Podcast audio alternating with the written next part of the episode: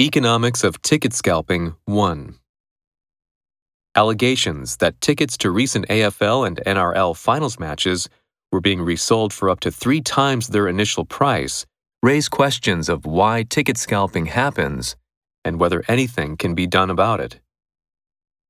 To an economist, the existence of a secondary market where tickets are resold is a sign that they have been undersupplied, underpriced, or a combination of the two. Event promoters, for example, are incentivized to sell as many tickets as possible so they can profit off sales of food, drinks, and other concession stand items. This leads them to price tickets low.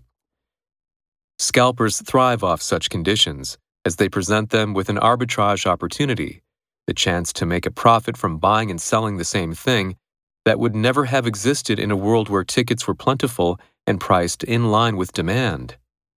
Online reselling platforms also put upward pressure on prices by making tickets easier to resell, while simultaneously allowing ticketing companies to double dip on commissions and booking fees.